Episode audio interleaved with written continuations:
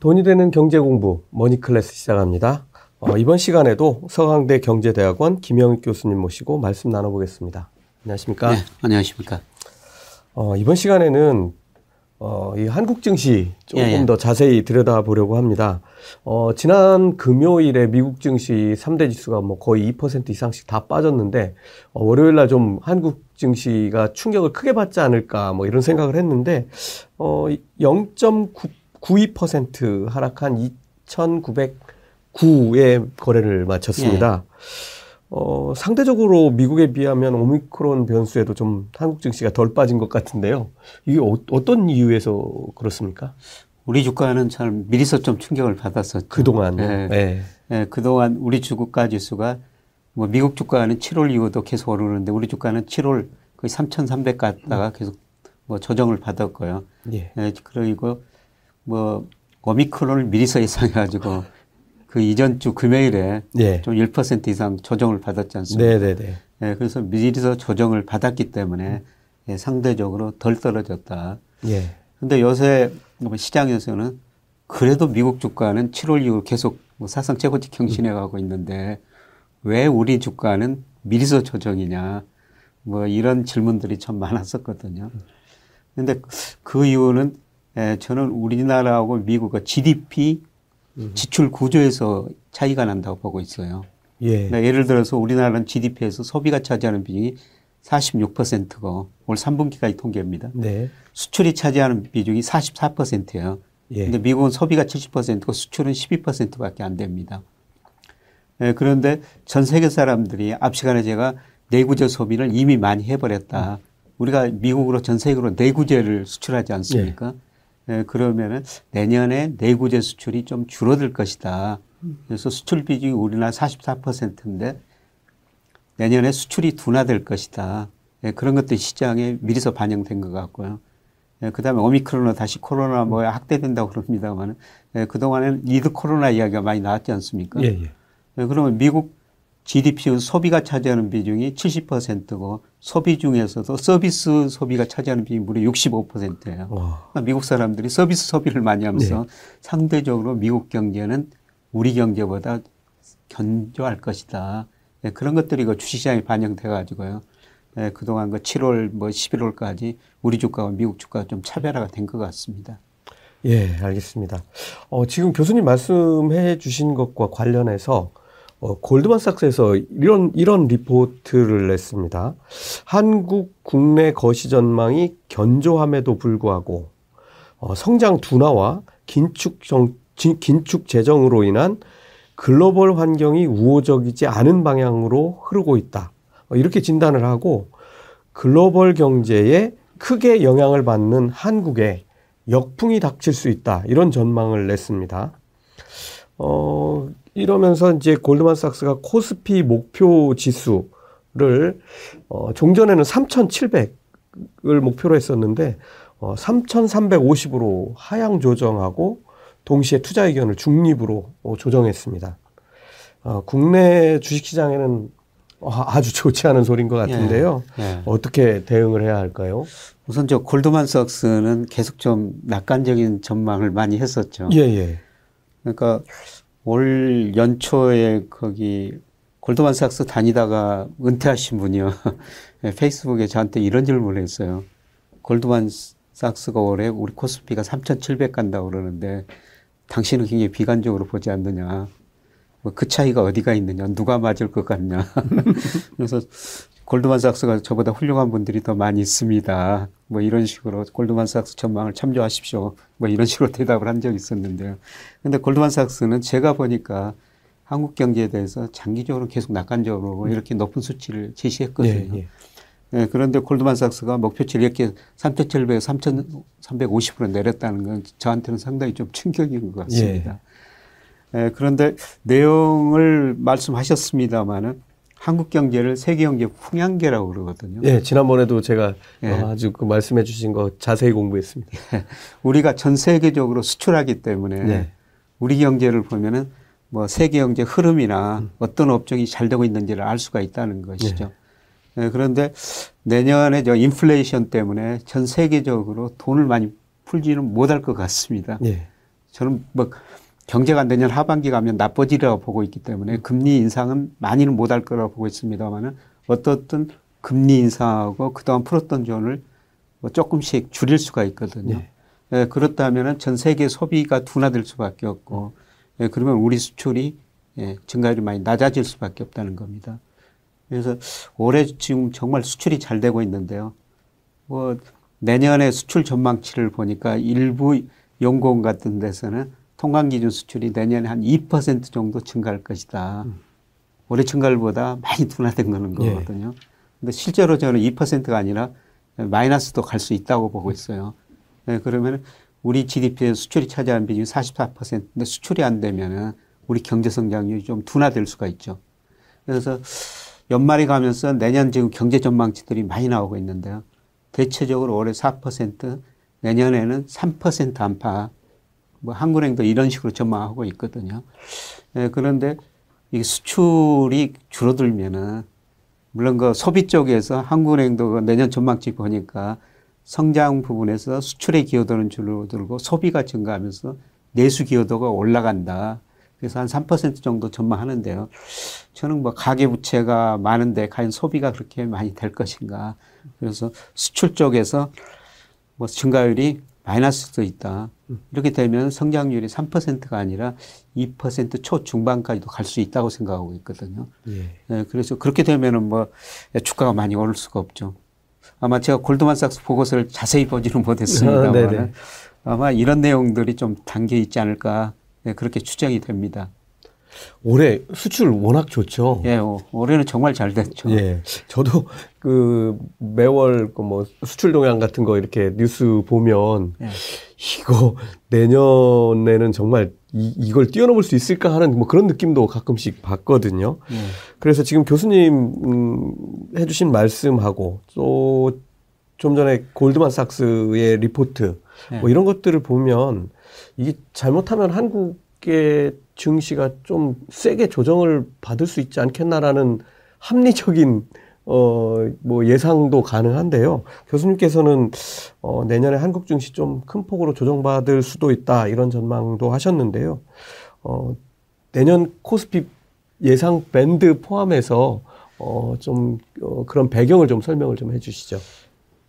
예, 저는 뭐 우선 저 밴드 주가 지수는 정확히 맞추기 힘든데요. 그렇죠. 예, 저는 한 상단을 3,100 정도 보고 있습니다. 네. 예, 조금 다른 데보다도 낮은 수치일 수가 있는데요. 예, 그리고 하단은 뭐 2,550 정도 아닐까. 네. 이거는 뭐 제가 가지고 있는 모델에서 나온 수치인데요. 네, 네. 예, 사실 주가 지수 맞추는 거는 예, 거의 힘들고요. 예, 제가 뭐 주가를 조정으로 보는 것은 두 가지 측면이에요. 예, 내년에 어떻든 뭐 금리는 많이 오르지는 못하겠지만 전 세계가 금리를 오르고 전 세계 주가가 특히 미국 주가가 조정을 보이라고 보고 있거든요. 예, 그러면은 직접적으로 주식형 펀드로 돈이 덜 들어올 것이다. 예, 그러면 올해도 외국인이 팔고 있지만은 내년에도 외국인들 우리 주식을 적극적으로 살 가능성은 낮다. 전 세계적으로 주식형 펀드에서 돈이 많이 빠져나가니까요. 예, 그 다음에 이제 간접적으로는 뭐 방금도 이거 수출, 올해 수출 잘 되고 있다고 말씀드렸습니다. 올해는 정말 세계 경제가 좋았죠. 네. 예, 그런데 내년에 저는 뭐 OECD 선행 지수도 예, 지난 8월을 정점으로 지금 증가세가 둔화되고 있거든요. 하락하고 있다는 것이죠. 전 세계 성장률이 많이 낮아지리라고 보고 있습니다. 예, 그렇다면은 우리 수출 증가율도 뭐 마이너스도 나올 수 있다고 보고 있거든요. 예, 그렇다면은 우리 경제 성장률도 지금 보통 예산은 3%가 아니라 2% 초중반이기 때문에 예, 조정을 보일 것이다. 예, 이렇게 된다면은 예, 사실 주가가 오를 수가 없고요. 예, 그 다음에 최근에 그 우리 애널리스트들 전망치 보니까 내년 기업이익 증가치 증가한다고 그렇지만은 최근에 올수록 예, 계속 그 수치를 낮추고 있거든요. 뭐 저도 경제 전망하고 애널리스트 기업 수익 추정하는데요. 이게 제가 뭐 증권회사 오래 근무하면서 깨달은 것은 이렇게 증가율이 높아질 때는 전문가들이 전망한 것보다 실제치가 더 높게 나와요. 예, 그런데 증가율이 이렇게 낮아지기 시작하면은 예, 계속 전문가들이 뒤따라 가지고 경제 성장을 전망치나 기업 이익 증가치 이걸 낮추게 되거든요. 예. 지금 저는 그 전환점인 것 같아요. 아, 그래서 애널리스트들이 내년 기업 이익 증가율치를 지금 조금씩 낮추고 있는데 이게 앞으로도 더는 더 낮출 것, 음. 것이다. 예, 그래서 전반적으로 금융시장 환경, 경제 성장률, 이런 기업 수익 예상치 보면은 내년에도 내년에는 주가가 참 오르기는 힘들 것 같다. 네. 물론 멀리 내다 보면은 주가라는 게 장기로 상승하고 뭐 주식을 싸게 살 기회라고 보는데요. 뭐 그 이전에 좀 조정을 견뎌야 될 것 같다는 생각이 듭니다. 예.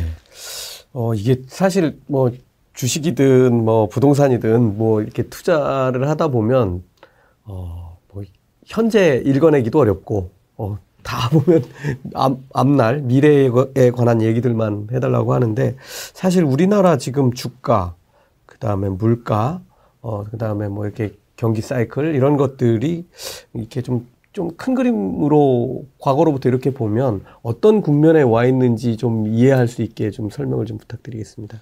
예. 저는 우리 경기도 현재 경기 정점이 있다고 보고 있어요. 예. 그래서 주가, 경기, 그 다음에 물가, 금리 이런 사이클을 보면요. 주가가 제일 먼저 오릅니다. 네.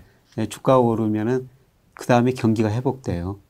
예, 그 다음에 주가가 오르면은 그 부여 효과에서 소비가 증가하고 경기가 회복되니까 일자로 늘어나고 소비가 더 늘어나죠. 예. 그래서 소비가 늘어나고 수요가 늘어나면은 물가가 올라요. 예. 물가가 오르면은 그 다음에 시장 금리가 같이 따라서 오르고, 음. 예, 그 다음에 중앙은행은 기준금리를 인상하게 되거든요. 지금 이제 기준금리 두 번 인상한 예, 예. 데까지 온 거죠. 그래서 지금이 그 지금은 경기가 좋아지고 물가가 오르니까 시장 금리가 먼저 오르고 기준금리가 인상하는 경기 정점 무렵에서 나타나는 현상이라는 겁니다. 아, 네. 예, 그래서 앞으로 경기가 정점을 지나고 떨어지면은 지금 주가가 먼저 조정을 받고 있거든요. 예, 주가가 뭐 계속 저 7월 뭐 최근까지 지지부진하고 있지 않습니까? 주가가 먼저 조정을 받고 예, 저는 조만간 부동산 가격도 조정을 받으리라고 보고 있어요. 예, 그리고 경기가 둔화되고 다시 물가가 떨어지고 예, 그런 국면이 이제 앞으로 진행될 거라는 거죠. 그래서 현재 전반적으로 보면은 예, 지금은 경기 확장 후반이나 경기 정점을 지나는 초기 국면에 있을 가능성이 상당히 높다는 것입니다. 예. 아, 예. 이렇게 또, 어, 큰 그림으로 한번 설명해 주시니까 이게 느낌이 확 들어옵니다. 어, 그렇다면 이제 개인 투자자들이 이제 조금 긴 호흡으로 봐서 어, 뭐 예를 들어서 지금 뭐 주식 가지고 계신 분도 계시지만 뭐 이렇게 조금 뭐 현금 비중을 높이신 분들도 있을 거고 그런데 어, 우리가 긴 호흡으로 주식을 좀 적극적으로 매수를 다시 시작한다 하면 그 시기를 언제쯤으로 보십니까? 예, 저는 뭐 내년 하반기쯤이 아닐까 예, 그렇게 생각합니다. 뭐 이거는 갈수록 계속 발표되는 경제 지표, 뭐 기업 수익 증가 이런 것들 다 봐야 되겠습니다만은 뭐 제가 가지고 있는 여러 가지 사이클로 보면은 내년 하반기쯤이 뭐 적절한 매수 시기가 아닌가. 예, 물론 그 주가라는 게 장기적으로 오릅니다. 예, 장기적으로 오르기 때문에 이렇게 조정 받을 때마다 예, 조금씩 그 비중을 늘려가는 거는 바람직하는데요. 예, 그런데 제가 뭐 30년 가까이 투자를 하면서 제 투자 원칙은 수익률하고 리스크의 적정한 관리거든요.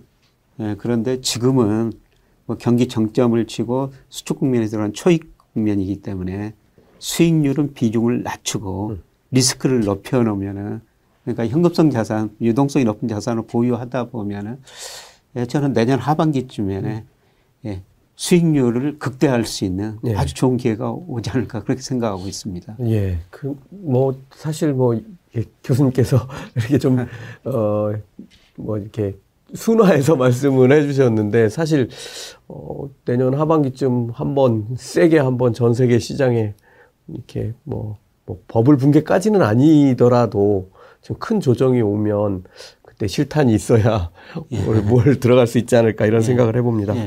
예. 어, 올해 특징 하나를 좀 설명을 해 주십사 하고 좀 말씀드리고 싶은데요. 어, 한국과 미국 증시 서로 다른 길을 가고 있는 뭐 이런 느낌이 점점 더 세지고 있는데 내년에도 이렇게 될까요? 저는 내년에는 같이 떨어지리라고 보고 있어요. 예.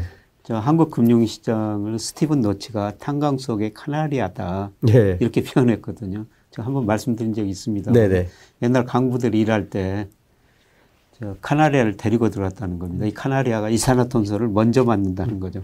카나리아라는 새가 비틀거리거나 죽으면은 아 이산화탄소가 나오고 있구나. 강부들이 철수를 했다는 것이죠. 저는 우리나라 주식시장이 아까 세계경제 풍향계다. 우리 수출 보면 세계경제 흐름을 알 수 있다. 우리 주식시장이 또 세계 주가에 상당히 선행성이 있다고 생각하고 있거든요. 네. 왜냐하면 우리 경제가 세계 경제에 선행하니까요. 네네. 그래서 예를 들어 가지고 우리나라 경기 선행 지수가 아까 OECD 기준으로 지난 7월에 고점을 치고 10월까지 3개월 연속 떨어졌다고 말씀드렸습니다. 과거 평균 보면은 우리나라 경기 선행 지수가 OECD 선행 지수에 평균적으로 한 3개월, 4개월 정도 선행합니다. 그래서 우리나라 선행 지수가 지금 먼저 정점을 치고 OECD 선행 지수도 조만간 하락하는 국면이라는 거죠. 네. 뭐 이것이 주식시장에도 그대로 적용된다는 겁니다. 그래서 우리 주가 조정은 조만간 미국을 비롯한 전 세계의 주가 조정이다. 네, 그래서 뭐 같이 올라가면 좋을 것 같습니다만은 네, 내년에는 우리 주가도 조정, 뭐 미국 나머지 주가도 조정을 보이지 않을까 저는 그렇게 전망을 하고 있습니다. 예, 한국과 어, 전 세계 증시 전망 어, 김영현 교수님께 들어봤습니다. 어, 다음 시간에 뵙겠습니다. 네, 고맙습니다.